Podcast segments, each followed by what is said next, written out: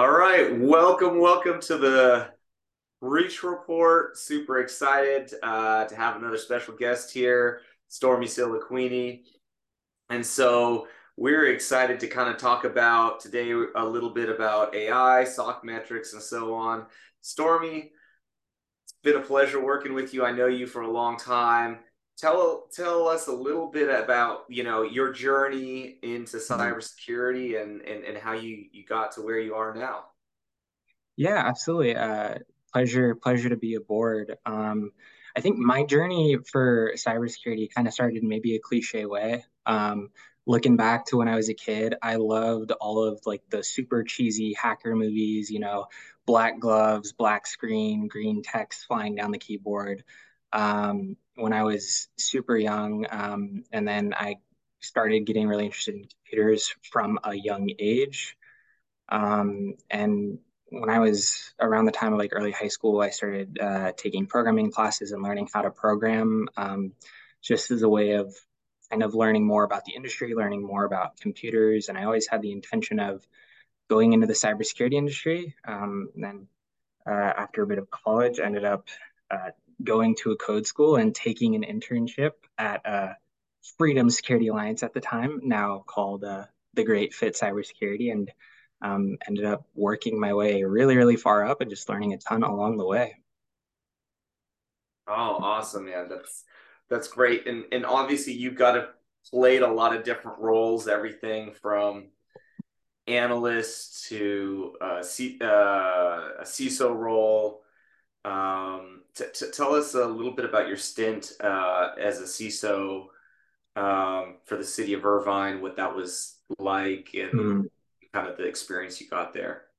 Yeah, absolutely. So I ended up becoming the CISO at Irvine um, because I was working for uh, an MSP doing uh, IT and cybersecurity for the County of San Diego. I was uh, a security engineer on their threat management team um, and they had a need desperately for some security leadership on their City of Irvine contract. Uh, I said, you know, what the heck, I'll try it out for a little bit. And um, I ended up going up there and then uh, getting offered uh, a position long time and uh, or a, a, permanent position. And that was probably one of the most valuable experiences in my career. Um, I came in, they had a lot of IT infrastructure in place um, some good, some some areas of opportunity for sure, but they didn't really have a consistent cybersecurity program. So uh, learning to inject cybersecurity into all of their uh, infrastructure processes and their application processes and really aligning to the business, um, you know, trying to show that uh, the cybersecurity doesn't always need to be saying no to every component of the business. It can be cohesive. It can be valuable, um, not just in mitigating risk, but in also, you know, marketing collateral, right? Being able to tell uh, your customers, which in the case of the city was the citizens, that their data is safe. Um, so understanding risk from the perspective of the business uh, really started for me when I was at Irvine, and I I'd like to think I bring all those lessons uh, back with me to uh, to Fit Cyber.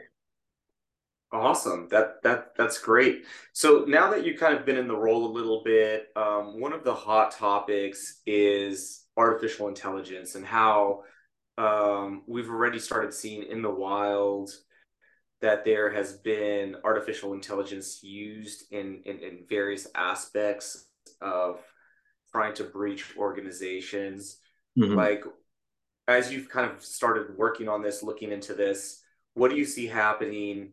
What are some of the big, you know, gotchas and challenges? How's this going to change the threat landscape for organizations?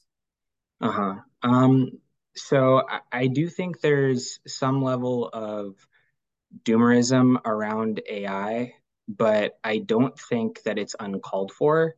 Um, we just need to be looking at the the immediate threats that we're going to see in the cyber industry and so much of it is around data and using that data to bolster attack vectors. So um, we've seen we've said this for you know over a decade that the biggest threat to an organization is their people right?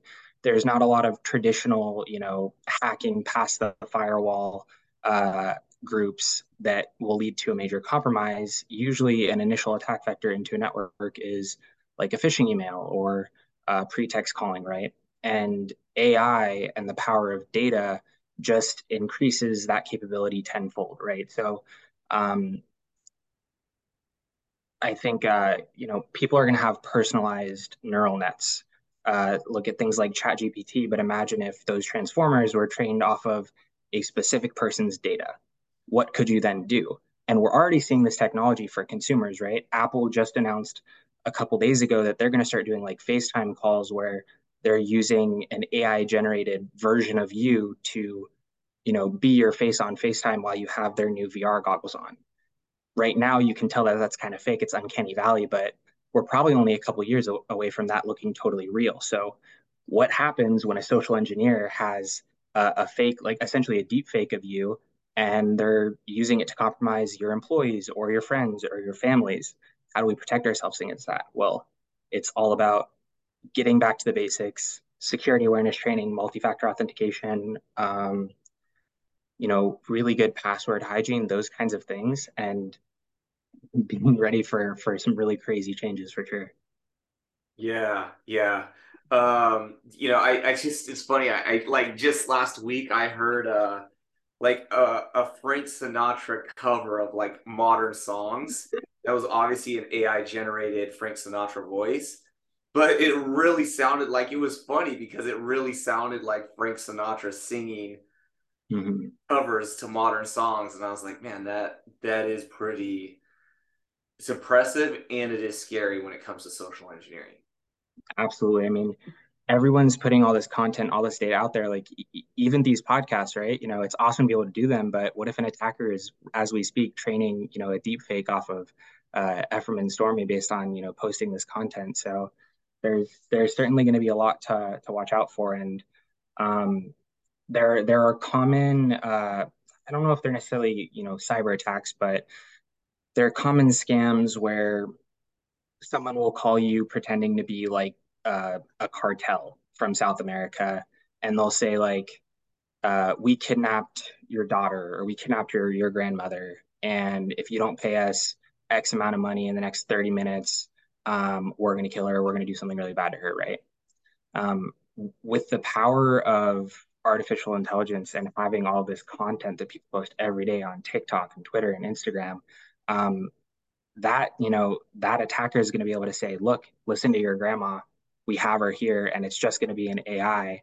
Um, and a lot of people are are going to get scammed um, because you know attackers take advantage of urgency and they take advantage of of fear. So um, really educating your users, your friends, your family on these kinds of attacks and what can happen.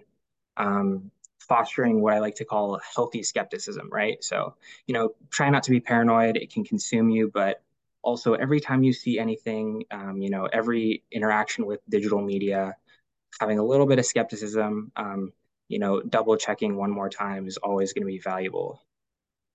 Yeah, yeah, that's that's going to change it. You know, like right now, and we we've been encouraging anybody that you know, especially with accounting departments, anyone that has the ability to to, to do any kind of wire transfer, um, any kind of payment that if it's not a vendor that they're regularly paying to the same account over and over again, um, that it's always a verbal a verbal confirmation and. Uh, with with a with a familiar voice. But you know, obviously, even that's going to change as the AI mm. gets more advanced and can duplicate voices to a further degree. Yeah, I expect forms of multi-factor authentication to be used for business to business transactions, right? An accounting team reaches out to you and says, "Hey, we need to change the checking account you're sending your, your money to. Great, you know, pull out your authenticator app, and I'm gonna send a code to the to the phone we have on file those kinds of things are going to be really important. But you know there's so many different vectors to consider that there's going to be growing pains and there's going to be compromise. Yeah absolutely. Um I, I i totally hear that. So let me ask you this like what is going on from for security teams, 24 7 cybersecurity teams. Obviously, mm-hmm. we're running this 24 7 cybersecurity operations center. What are the current metrics, like the KPIs for the team? And mm-hmm. how is that going to change with what's happening in the industry? So this this is going to be a, a, pretty consistent evolution for both um, external, like third party teams, MSSPs, and internal teams. Um, for for well over a decade, the number one metric that everybody looked at for a SOC or a security team was mean time to respond. And it's it's a really good metric, and it had been for a really long time, which is basically just if there is an incident, you know, it comes into your your SIEM platform or it comes in from your endpoint antivirus or whatever tool you have. Um, how long before an analyst is actually investigating it? How long until the eyes are on glass? Um, and that that still is really important, right? You want to make sure you have the staff to respond to to incidents when they occur, but as the security industry evolves, you know, the rest of the industry evolves around it, and just having eyes on glass quickly isn't isn't really enough anymore, and it's going to be um, it's going to mean less and less in the long run, right? Where we're seeing um, attacks happen, you know, some form of compromise to a network, and in seconds, data is being exfiltrated, or drives are being encrypted for ransomware attacks, um, or you know, someone's Office 365 account gets compromised with a phishing email, and within seconds, SharePoint data is being exfiltrated, right? So um, the industry is going to trend away from that mean time to respond metric to how long does it take before the people, process, and technology combined together start to contain compromise, right? So we need to leverage automation. We need to leverage all of our technology stacks in order to take some form of immediate action that's going to buy the analysts time to actually, uh, you know, more holistically contain, eradicate, and recover from the compromise. So that's what I want to know the most. And you know, for Fit Cyber, that's one thing we're investing heavily in. Is yes, we have great analysts, and we're going to continue to have great analysts, but building up that engineering talent to get the maximum amount of value from our tool sets and consistently evaluate new tool sets that are going to lend themselves towards automation and immediate response is so critical. Um, and overall in the industry, I, am expecting a pretty one-to-one uh, ratio of, um, you know, maybe less analyst time responding to incidents, but all of that time is going to get translated into more engineering time to extract more value out of the tools. And just like the attackers are going to start using things like, you know, transformers, artificial intelligence to carry out attacks, we need to equally leverage that technology to defend ourselves. And that's going to be really big in the industry. It's the reason AI has been a buzzword in cyber for, I feel like, a, a lot longer than it's been in the general industry.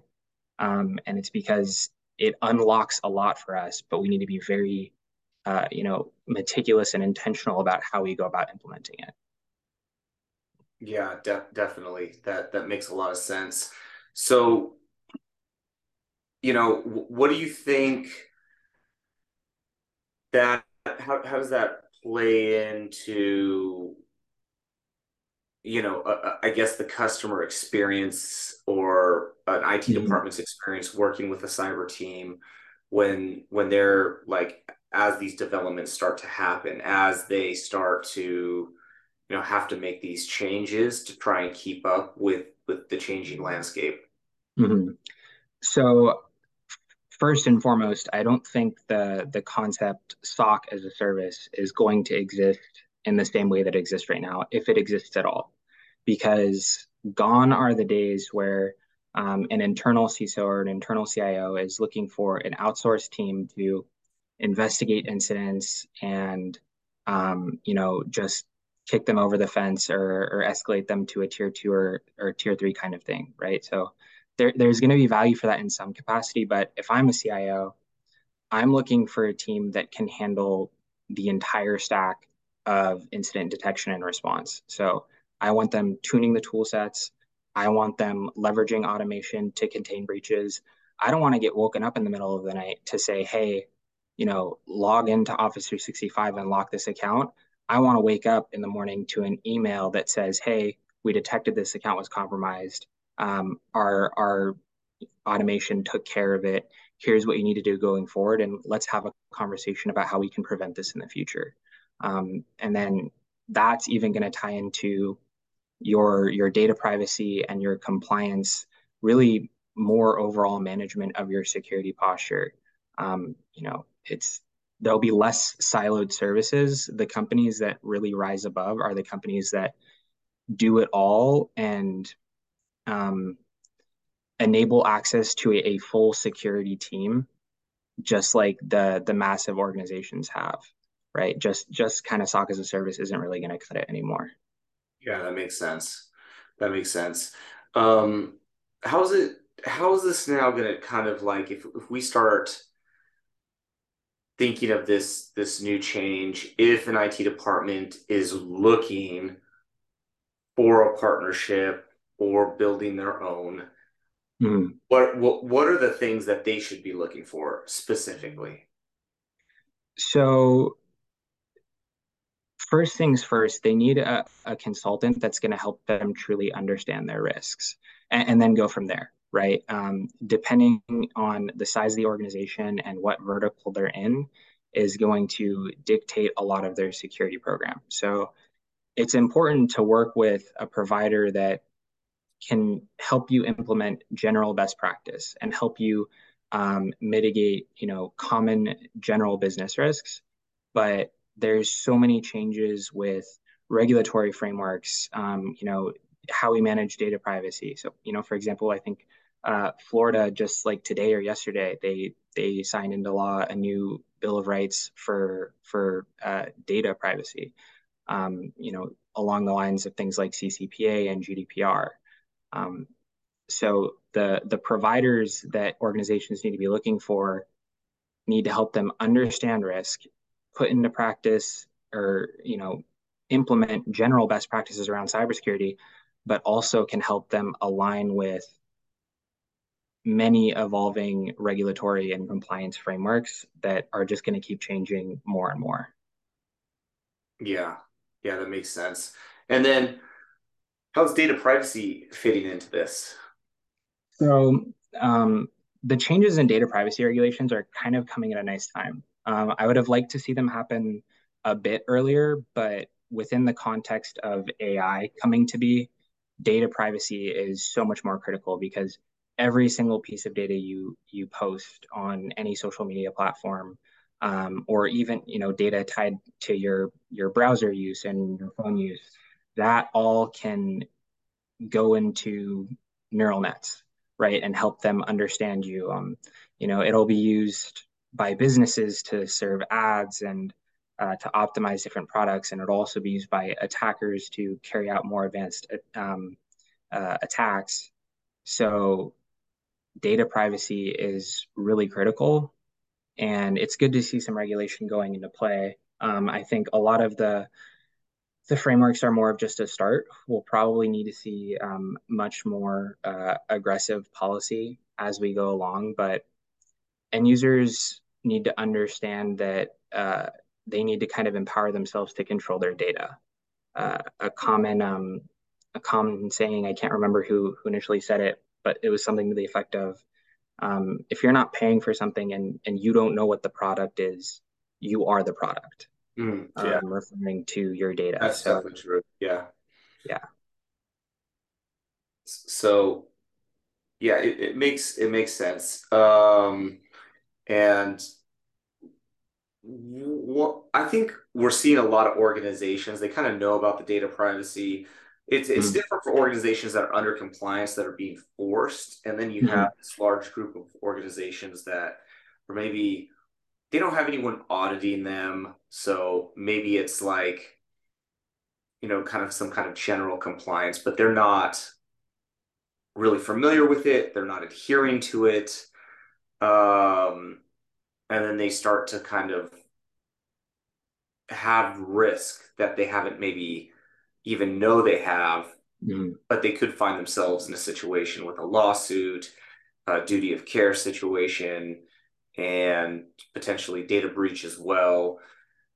How should organizations, you know, start if they're you know, it's, it's, it's kind of easy for like, let's say it's a financial advisor, they're under SEC mm. or it's healthcare, it's under HIPAA. But let's say you're some, you know, something else. You're not necessarily one of those. How how do you kind of start to like steer your uh, organization in a compliant manner and get to, you know, mm some basic compliances that is gonna protect you in a duty of care situation or a lawsuit or mm. or just best practices to kind of start building off of. Yeah. So I think the number one thing I would recommend is starting with um, general frameworks that are very adaptable. So you look at um, some of the, the NIST frameworks, you look at CIS, um, they have a lot of components to data privacy that uh, regulations actually borrow from uh, when they get drafted. You know, so a lot of stuff within within NIST, um, you know, it'll find its way into things like GDPR and CCPA. So implementing general best practice will mean that when regulation finally does get put into place, um, you're not building out a, a, security program or a data privacy program. You might just be, you know, updating some policies and procedures, uh, you know, putting some things into place in terms of how you respond to uh, right to be forgotten requests or uh, you know any other data requests from consumers um, and then the the starting point when you make the decision to put in uh,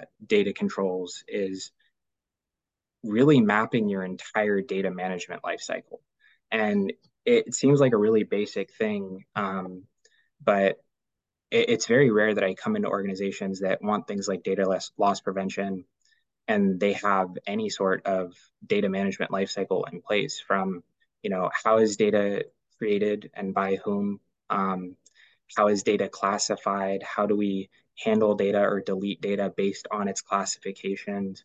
What security controls do we have around it? Um, that kind of more foundational stuff isn't even in place, but if you have that really robust cycle and really strong classification and, and controls around it, it'll be so much easier to adapt when um, you know the the regulatory hammer does actually come down. Yeah, that makes sense.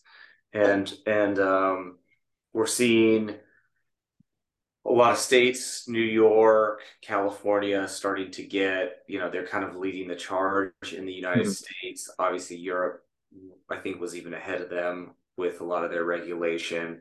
How is that starting to trickle down? I think I think in California they started with is it companies 50 million and above that are kind of net under that requirement? Um, there's there's different tiers of requirements, but I don't expect them to last long in a very short period of time, I expect even you know a one person company to have some level of responsibility, yeah. at the very least, to be able to show that you did as much due diligence as a person can do, right? An individual. Right. Um, even if other states don't immediately follow with their own regulations, um, the people are going to start being empowered, right? So if you're a user in California and you know every single time you go to a website, you can decide what what kind of tracking they can do and what cookies they can have. Um, and you have the right to request any of your data on any of the websites that you use. Those people, when they go to other states, you know, or other places, why would they want to use services that are still harvesting all of their data and selling it to the highest bidder? Um, you know, so I, I expect there to be pressure from the masses that will result in a lot of companies following suit before they necessarily have to.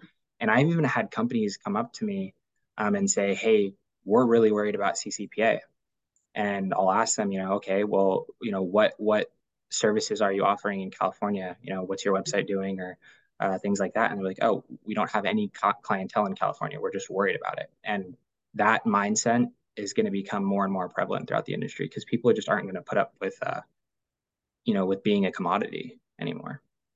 Yeah, I mean that makes makes it makes total sense. So, um, you know, if if somebody's listening and and they're you know running an internal IT team, where do you suggest they start?